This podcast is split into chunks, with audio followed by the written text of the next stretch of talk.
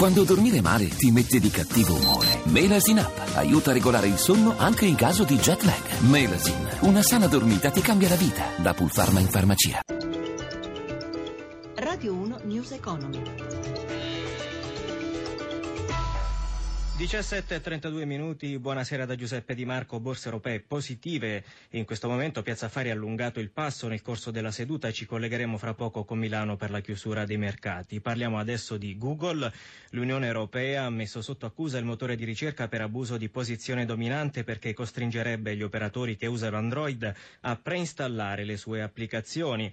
L'azienda replica Android è una piattaforma aperta e un bene per la concorrenza. Stefano Marcucci ha intervistato l'economista Roberto Pardolesi utilizza Android come modo per assicurarsi che i produttori preinstalleranno Google Search e Google Chrome. L'accusa dell'Unione Europea ha delle fondamenta? Ci sono dei precedenti che fanno pensare che questo tipo di occupazione dello spazio di mercato possa essere preoccupante dal punto di vista della disciplina della concorrenza. Torna alla mente la maxi multa combinata dall'allora commissario Mario Monti a Microsoft. I due casi sono comparabili? Per molti versi c'è una convergenza, salvo il fatto che i mercati sono radicalmente differenti perché Google fa parte di questa nuova dimensione che è la free economics, cioè l'economia del prodotto apparentemente gratuito, che gratuito non è. Quanto rischia Google? Una somma stratosferica, perché stiamo parlando comunque del 10% del fatturato lordo. È un bene che le autorità europee di tanto in tanto pongano dei paletti alle grandi multinazionali del web. C'è il sospetto ovviamente da parte americana che questo sia una sorta di uh, provincialismo perverso. Cioè non riusciamo a entrare in questo mercato con le nostre società, allora multiamo le società americane. L'idea c'è l'incapacità di creare un Google europeo improtendo una certa ombra su queste iniziative.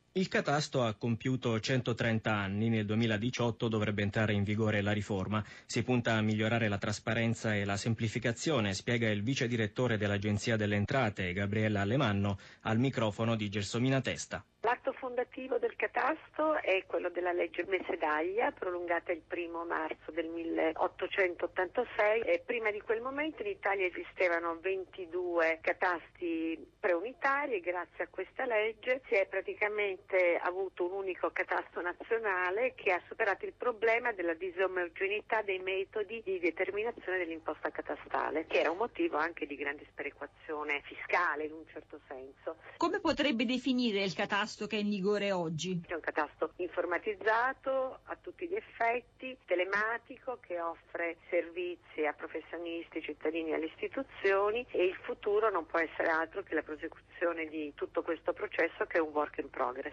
Quindi cosa possiamo aspettarci per quanto riguarda il catasto anche alla luce della riforma che verrà? Noi lavoriamo per eh, una nuova piattaforma eh, tecnologica che mette insieme eh, tutte le diverse banche dati del catasto, della pubblicità immobiliare e dell'osservatorio del mercato immobiliare. Questo per avere appunto una georeferenziazione di tutte le unità immobiliari che ci sono sul territorio.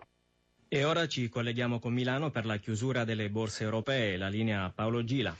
Buon pomeriggio da Milano, grazie al prezzo del petrolio che è tornato a salire e ora sfiora i 43 dollari il barile, grazie al buon andamento di Wall Street con gli indici Dow Jones ora più 0,25% e il Nasdaq a più 0,42%. I listini azionari europei hanno intensificato i guadagni, lasciando alle spalle una mattonata debole e interlocutoria. Milano in questo clima ha chiuso con un incremento dell'1,14%, Londra ha guadagnato lo 0,10%, Francoforte lo 0,69% e Parigi lo 0,56%. A Piazza Fari gli acquisti hanno coinvolto i titoli del comparto bancario, ma bene sono andati anche gli energetici, contrastati invece gli industriali dove si sono viste penalizzate soprattutto le società del lusso. Sul versante dei titoli di Stato lo spread è salito a 124 punti base con il rendimento dei BTP decennali all'1,39%. Sul fronte dei cambi l'euro incrocia il dollaro a 1,13,20. Grazie a Paolo G. La News Economy a cura di Roberto Pipan torna domani dopo il GR delle 11.30 in regia Gabriele Cagliazzo da Giuseppe Di Marco. Buon proseguimento di ascolto con i programmi di Radio 1. Radio 1 News Economy.